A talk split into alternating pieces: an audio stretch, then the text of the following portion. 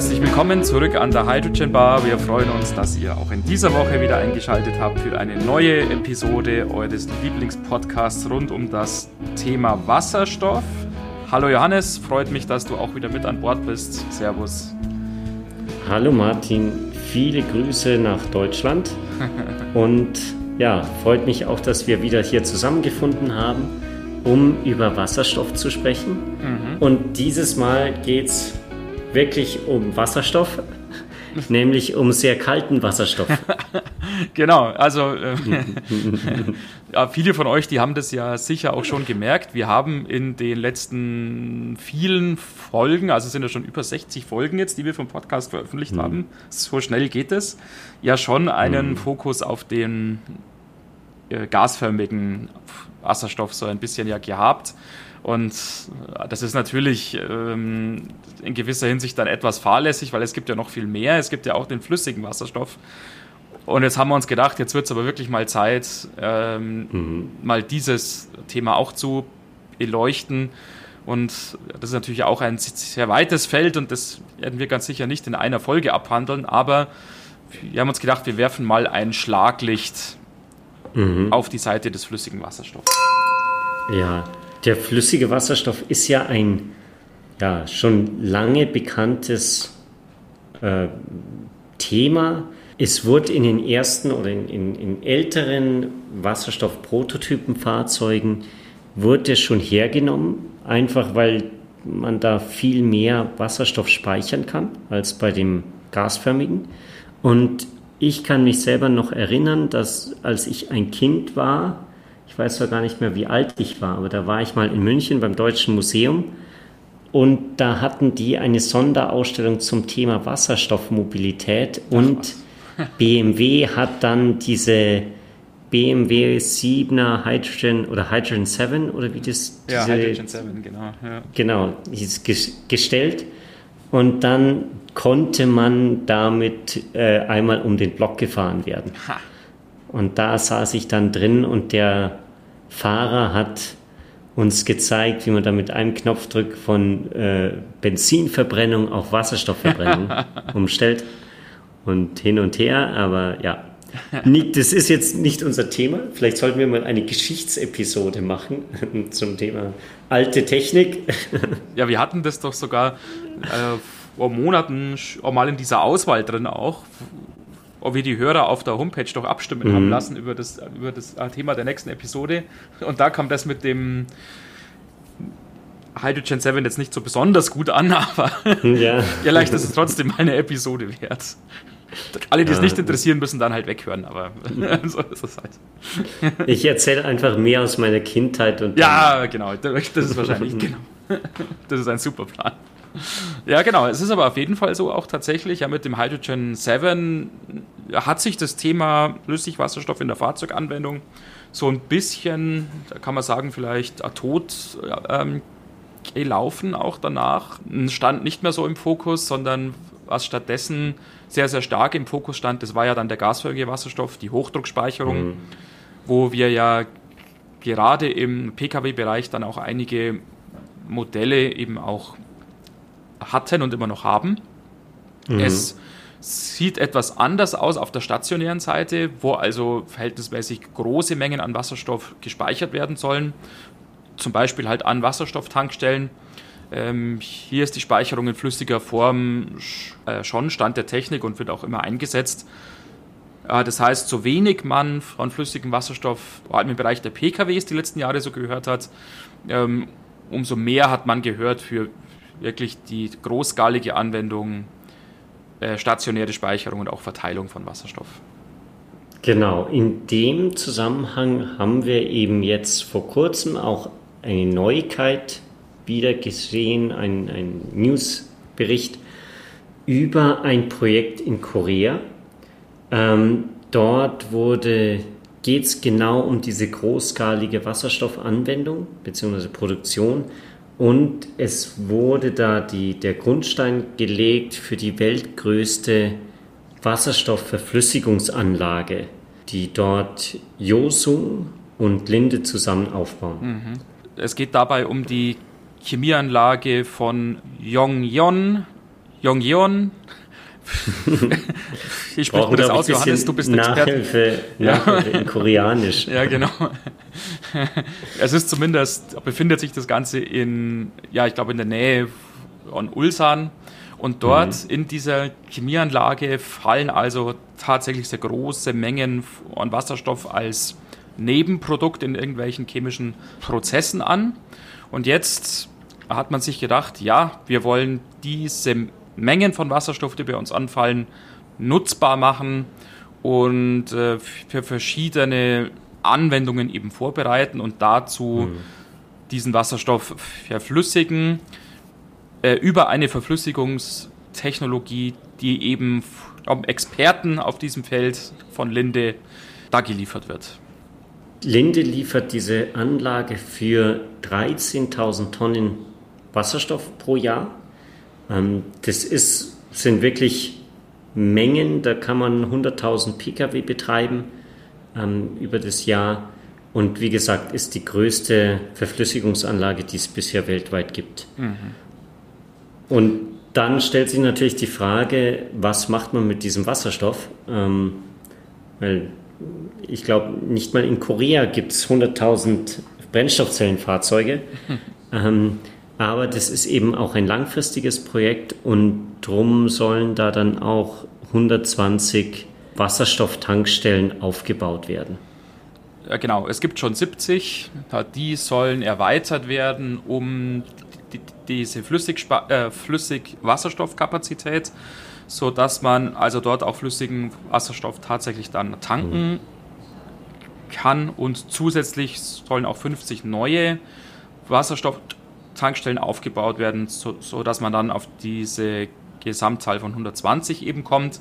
Und das passt halt sehr gut ins Portfolio, Portfolio weil Yosung ist tatsächlich ja auch Marktführer für zwei Tankstellen in Südkorea. Und das ist dann sozusagen auch nur natürlich gewissermaßen auch, dass die sich dann mhm. die Versorgung sichern ja. im Prinzip. Ja, vielleicht noch zum Hintergrund, äh, weil keine Ahnung, ein Wasserstoffverflüssigungsanlage, die baut man ja nicht ohne das passende Ökosystem auf. Es war auch ziemlich interessant. Ulsan ist wirklich das Zentrum für Wasserstoff in Korea. Mhm. Dort werden mehr als die Hälfte des Wasserstoffs, der in Korea hergestellt ähm, wird und verarbeitet wird, werden da wirklich lokal vor Ort umgesetzt. Mhm, mh. Die haben auch riesige Speichervorkommen, also irgendwie 140 Millionen Barrel Flüssigwasserstoffspeicher, was irgendwie dann nach meinen äh, äh, Rechnungen auf dem Bierdeckel zu 1,5 Millionen Tonnen Flüssigwasserstoff.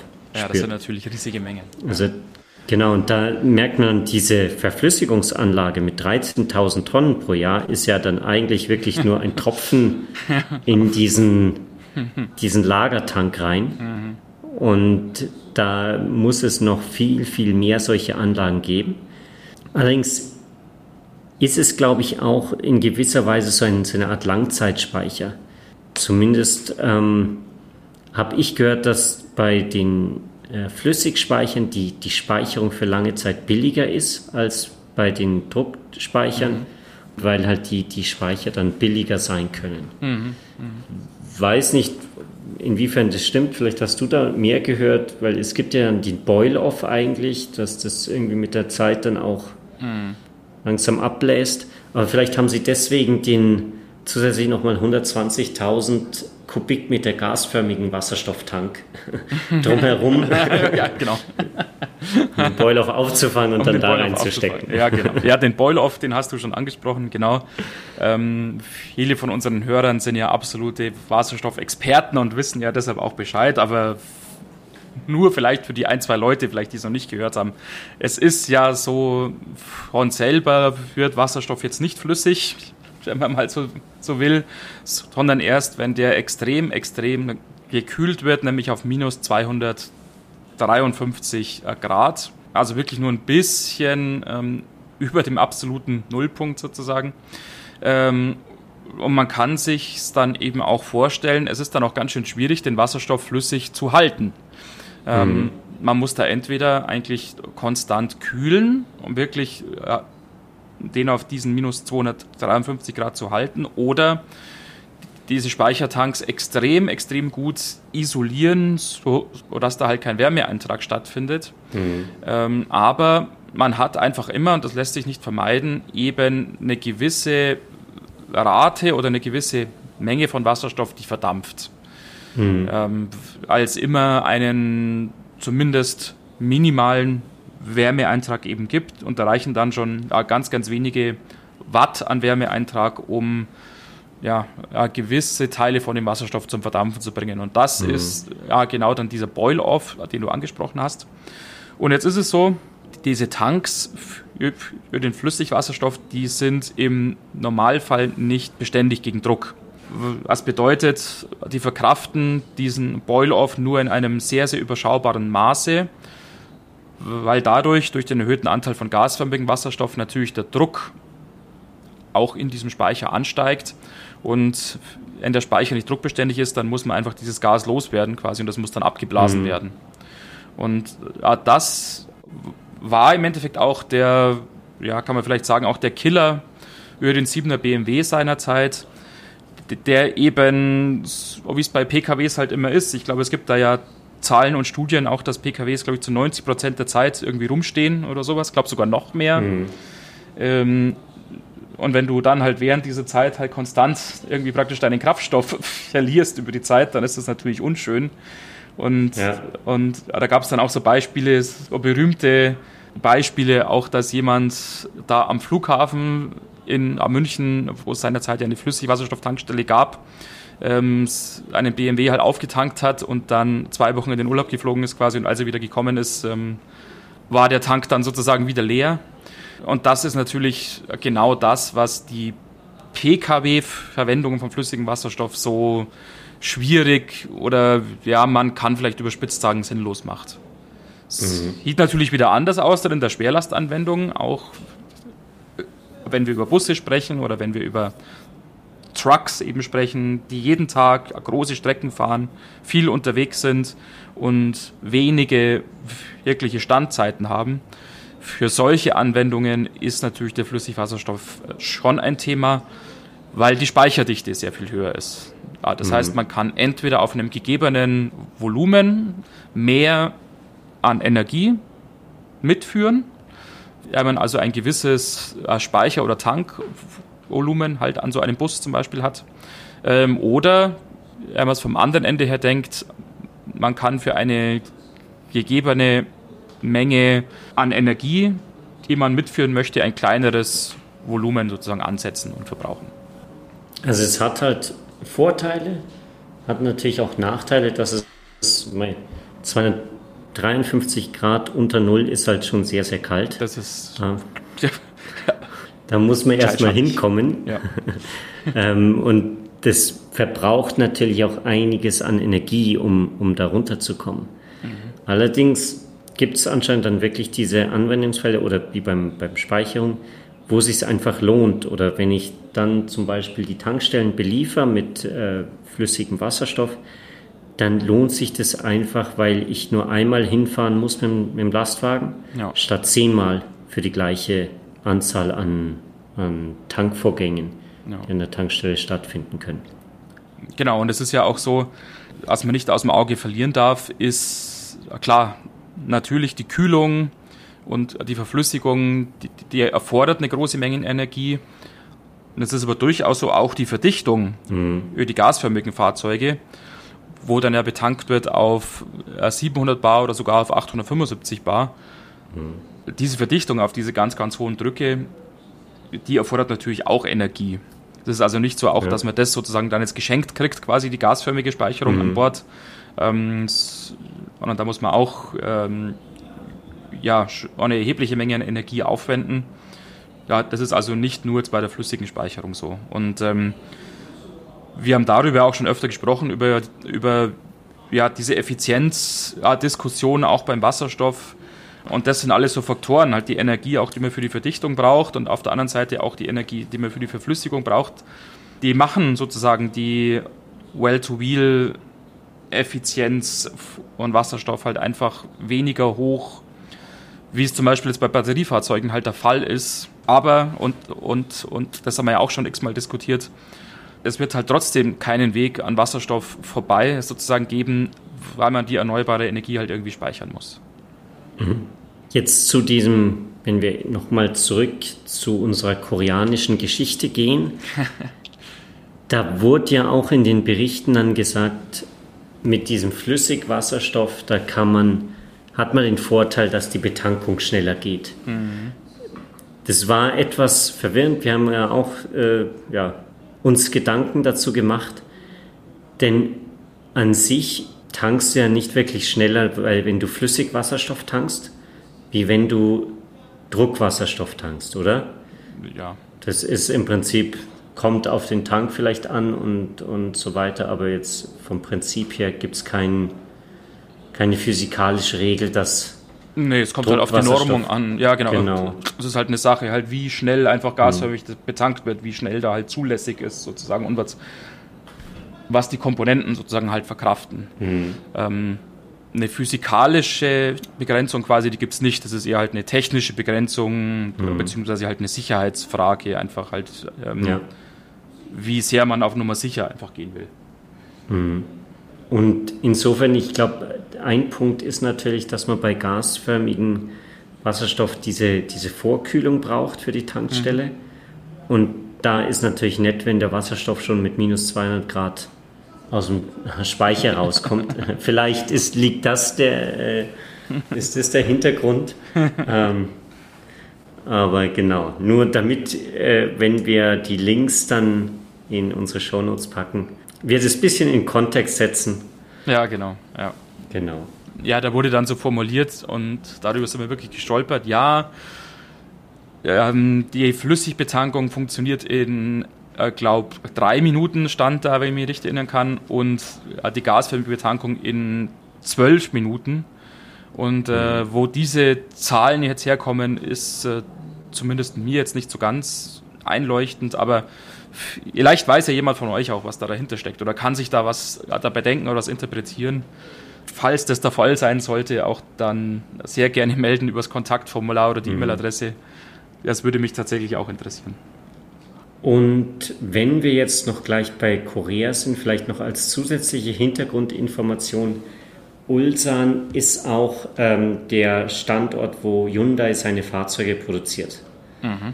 Das lässt vielleicht dem einen oder anderen läutet ein paar Glocken, dass Hyundai ja auch sehr, sehr in diesen Wasserstoff, in die Brennstoffzellenfahrzeuge geht, da mhm. dann die, den Hyundai Nexo hat und verschiedene Busse mit Wasserstoffantrieb und das spielt halt alles mit rein und am Ende hat man dann dieses Wasserstoff-Ökosystem in Ulsan. Mhm. Ja. Ähm, jetzt noch als abschließende Bemerkung. Vielleicht noch lustig, jetzt fällt mir noch was ein, dass ich auch gelesen habe in dem Zusammenhang. In Korea haben die Leute anscheinend Angst vor Wasserstoff, nicht wegen der Hindenburg, was ja bei uns ständig erwähnt wird, sondern die zitieren die Wasserstoffbombe. Ja.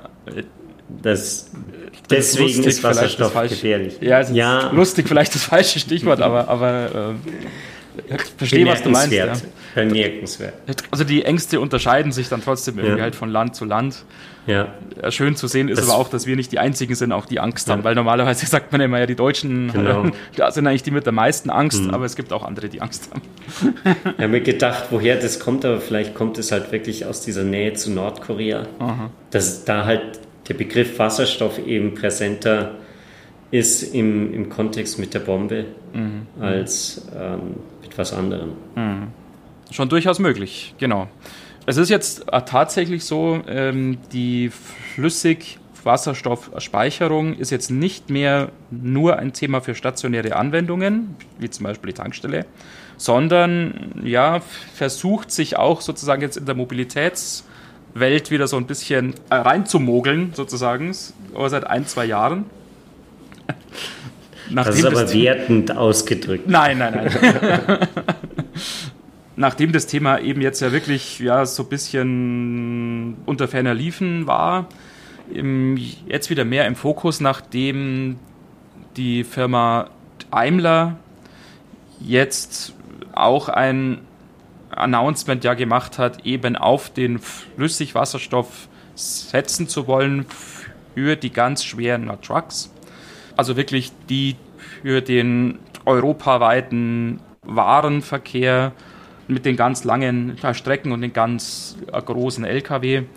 Äh, dort soll also in einigen Jahren, es dauert noch einige Jahre, ähm, aber dann auch ein Modell mit Flüssigwasserstoff vorgestellt werden, sodass man eben diese Vorteile, wie wir es jetzt ja schon beschrieben haben, vorhin so ein bisschen ausspielen kann und dann wirklich halt hohe Reichweite hat und ähm, eine verhältnismäßig hohe Energiedichte. Ähm, und das ist ja genau das, auch was ich vorhin gesagt habe. Äh, mhm. Für so eine Schwerlastanwendung spielt der Flüssigwasserstoff natürlich seine Stärken aus. Mhm.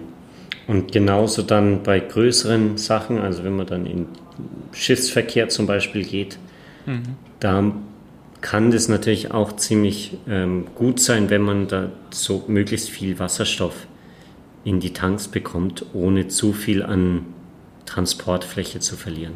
Ja, genau. Hier gibt es Aktivitäten jetzt von MAN Cryo, die also einen Cryo-Tank für Schiffe ähm, entwickeln und äh, Vorteil von diesem System wäre also, dass das ein sehr gut skalierbares System ist, sodass man es also mit verhältnismäßig wenig Aufwand und verhältnismäßig leicht an verschiedene Schiffsgrößen auch tatsächlich anpassen kann, sodass dann also jedes Schiff sozusagen seinen passenden äh, Flüssigwasserstofftank dann da bekommen soll. Okay, ja, es tut sich da viel in dem Bereich. Es, wir, man wird sehen, es gibt ja, oder der Martin hat es ja auch schon ein paar Mal angesprochen im Podcast, diese, es gibt diese Diskussion in der Branche zwischen, wird es jetzt Wasserstoff in flüssiger Form oder in gasförmiger Form? Gibt es da eine Entscheidung oder gibt es dann am Ende wieder Platz für beides? Mhm. So wie es für Diesel und Benzin halt auch beides gibt. Ähm, das wird sich bestimmt in den nächsten Jahren klären, vielleicht auch klären müssen, weil dann nimmt es natürlich irgendwann die Entwicklung Fahrt auf und wenn dann nicht alles klar ist, dann bleibt halt eine Technologie auf der Strecke und wird genau. einfach, ja, wird durch die Macht des Faktischen verdrängt. Genau. In dem Zusammenhang ist halt zum Beispiel so, dass Nikola ja klar auf, auf den Compressed, also den gasförmigen Wasserstoff setzt. Und da kann es natürlich schon sein, der erste, der wirklich einen funktionsfähigen und auch in der Praxis anwendbares äh, Fahrzeugmodell oder Lastwagenmodell auf den Markt bringt und zeigt, das funktioniert, dass der dann einfach im Prinzip die, die Standards für die Zukunft ja. setzt. Ja, ja, genau. Ja, also das ist, glaube ich, äh, tatsächlich ein wichtiger Punkt. Ähm, die äh, Technik, die jetzt irgendwie halt länger sozusagen noch braucht, die hat es natürlich wahrscheinlich schwerer, weil natürlich eine verfügbare Technik äh, früher einfach skalieren kann und deshalb halt billiger wird. Mhm. Und dann ähm, ist es wahrscheinlich irgendwann so, auch dass der Kostenvorteil so äh, groß ist, äh, dass sich die Entwicklung halt mit der anderen Technik auch einfach nicht mehr halt rentiert. Mhm. Und, ähm, und da muss, glaube ich, der flüssige Wasserstoff jetzt tatsächlich so ein bisschen schauen, auch dass er da jetzt in die Pushen kommt, wenn man das so sagen will, äh, er da wirklich eine Rolle in Zukunft spielen will. Ja, das ist ein schönes Schlusswort. Genau. Ich hoffe, der, der flüssige Wasserstoff hört uns zu. Ja, genau. und fühlt sich in den Hintern getreten jetzt quasi. Und, und äh, genau. ja. Oder dass da mal was vorwärts geht. Genau. nee, Soll ich mal selber bewegen. Ja, genau. Ja, aber ich könnte mir durchaus vorstellen, auch Johannes, äh, dass wir auch demnächst mal wieder auch über Flüssigwasserstoff hier im Podcast sprechen mhm. werden, weil das ja schon auch was ist, was wirklich jetzt wieder so ein bisschen jetzt in den Mittelpunkt äh, rückt. Natürlich jetzt vor allem getrieben mhm. halt von Daimler aktuell, aber ja, klar, es gibt halt äh, Vorteile einfach, die halt nicht von der Hand zu weisen sind und die immanent sind. Mhm. Ähm, und ich glaube, äh, da gibt es noch einiges an Gesprächsthemen, die wir in dem Zusammenhang im Podcast auch behandeln können. Darum seid gespannt auf unsere zukünftigen Episoden. wir werden weiterhin alle möglichen Themen umzirkeln und dann kommen wir auf jeden Fall auf das Thema flüssiger Wasserstoff zurück. Auch wieder zurück, genau. Genau. Und in der Zwischenzeit freuen wir uns, wie vorhin schon mal angesprochen, über Feedback von eurer Seite, wie immer. Schaut gerne auf der Homepage vorbei, www.hydrogenbar und nutzt da das Kontaktformular. Und ansonsten hören wir uns ja, in einer Woche wieder. Der nächsten Folge. Genau. Bis dahin, macht's gut und ja. eine schöne Woche. Bis bald. Eine schöne Woche. Servus. Ciao. Ciao.